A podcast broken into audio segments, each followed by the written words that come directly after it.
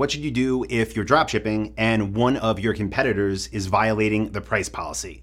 That's a question that just came in on a coaching call I host every month for members of Dropship Lifestyle, and I gave the answer to the member that asked it. But I wanted to get this episode out, share exactly what I do, what I believe you should do. So if this comes up as you do business, which it definitely will if you work with lots of different dropship suppliers, so that you know how to act and how to basically get this problem to go away. So, first of all, what am I even talking about when it comes to price policies? Well, the majority of the suppliers that we work with at Dropship Lifestyle and the majority of the suppliers our students work with are suppliers that enforce price controls through something known as MAP. MAP stands for minimum advertised price. And basically, what this is, is you cannot advertise this product for less than this price. So let's just say I was selling this iPad mini here. I don't know what it costs. Let's say it was 500 bucks. Maybe minimum advertised price is $500. That means the lowest I can list it on my store for would be $500. If you sold it, 500 to be the minimum, and so on and so on.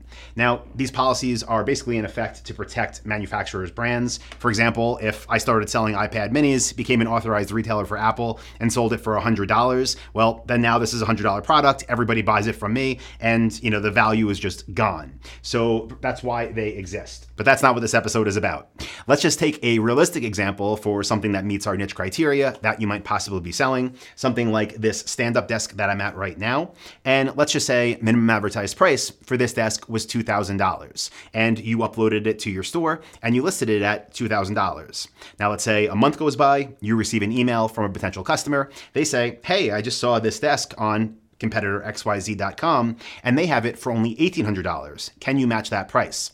Well, first of all, I would say if the margin is there, I would just say yes. But the next thing I would do immediately is go to that competitor's website. I would take a screenshot of the page. I would even go to Google Shopping and search for that product and find the competitor if it's listed there as well and take a screenshot of their listing at the $1,800. And I would send that right to my sales rep at whatever manufacturer made this desk. Now, does that mean I'm telling on people? Yes, yes, it does, but it's for a reason, okay? These minimum advertised price policies are there to protect the actual brand, they're there to protect the actual retailer, and believe it or not, that includes you and your competitors. If everybody just sold for whatever they wanted, it would become a race to the bottom, and the person that would be okay with making a 2% profit margin would do that.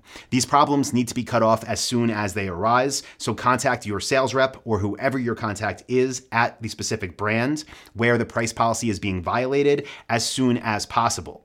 Now, I'm going to say this because a few things can happen from there. It could be a supplier that actually cares about their price policy, which most do. If you find suppliers the right way, the way I teach in Dropship Lifestyle, then they should reach out to that other comp- competitor. You're not reaching out to them directly. This all goes through the supplier, aka brand. They will have them update their price. They usually give them some type of window, maybe three days, five days, maybe even only 24 hours. And if they don't update the price, then what the supplier should do is cut that company off as a retailer. Basically, basically not allow them to sell their products anymore. And that's what's going to happen in the majority of situations. But you will find sometimes you see this violation, you let your supplier know about it, and then a week goes by and the price still isn't updated on the competitor's website. Well, what do you do then? I follow up with my reps. I recommend you do as well. Well, what if another week goes by and it's still not updated? Well, then get serious. Say, hey, listen, we're having people ask us about this. It's been two weeks at least already. The price still hasn't moved. This is obviously a violation of the minimum advertised price policy. What can we do about it? Give them another chance to take it seriously. If they don't and they're not willing to actually enforce their own policies, then you have to make the decision of do you want to stop running paid ads for products from that brand? Do you want to remove them from your website entirely? I don't recommend you go with the strategy of just lowering your prices to match theirs. Again, the options, if your supplier just is not enforcing their own policy, as far as what I do, is either just cut them off completely or stop spending money on paid ads for those products, rely on organic traffic. Now, this will give you a good sense of how legitimate and how much your suppliers actually care about your brand. When this comes up, when you have to report a supplier, it's not going to happen every day, but if you're in business for the long term, if you're drop shipping, it will happen. So hopefully this uh, this episode gives you some uh, some insight into what I do and what you can do as well. With that being said, if you're watching this or listening to this, you're brand new, you want to know exactly how we build highly profitable semi automated stores, literally from A to Z, go to dropshipwebinar.com. I'm to link it up in the description. When you go there, it's to take you to a page where you can register, choose a time that works for you, and you're to get a three hour in depth free training from me, plus a list of 237 profitable product ideas for dropshipping. Again, totally free. The link is dropshipwebinar.com Look for it in the description. So, with that being said, as always, I hope you got value. I will be back on Thursday with another episode, and I'll talk to you then.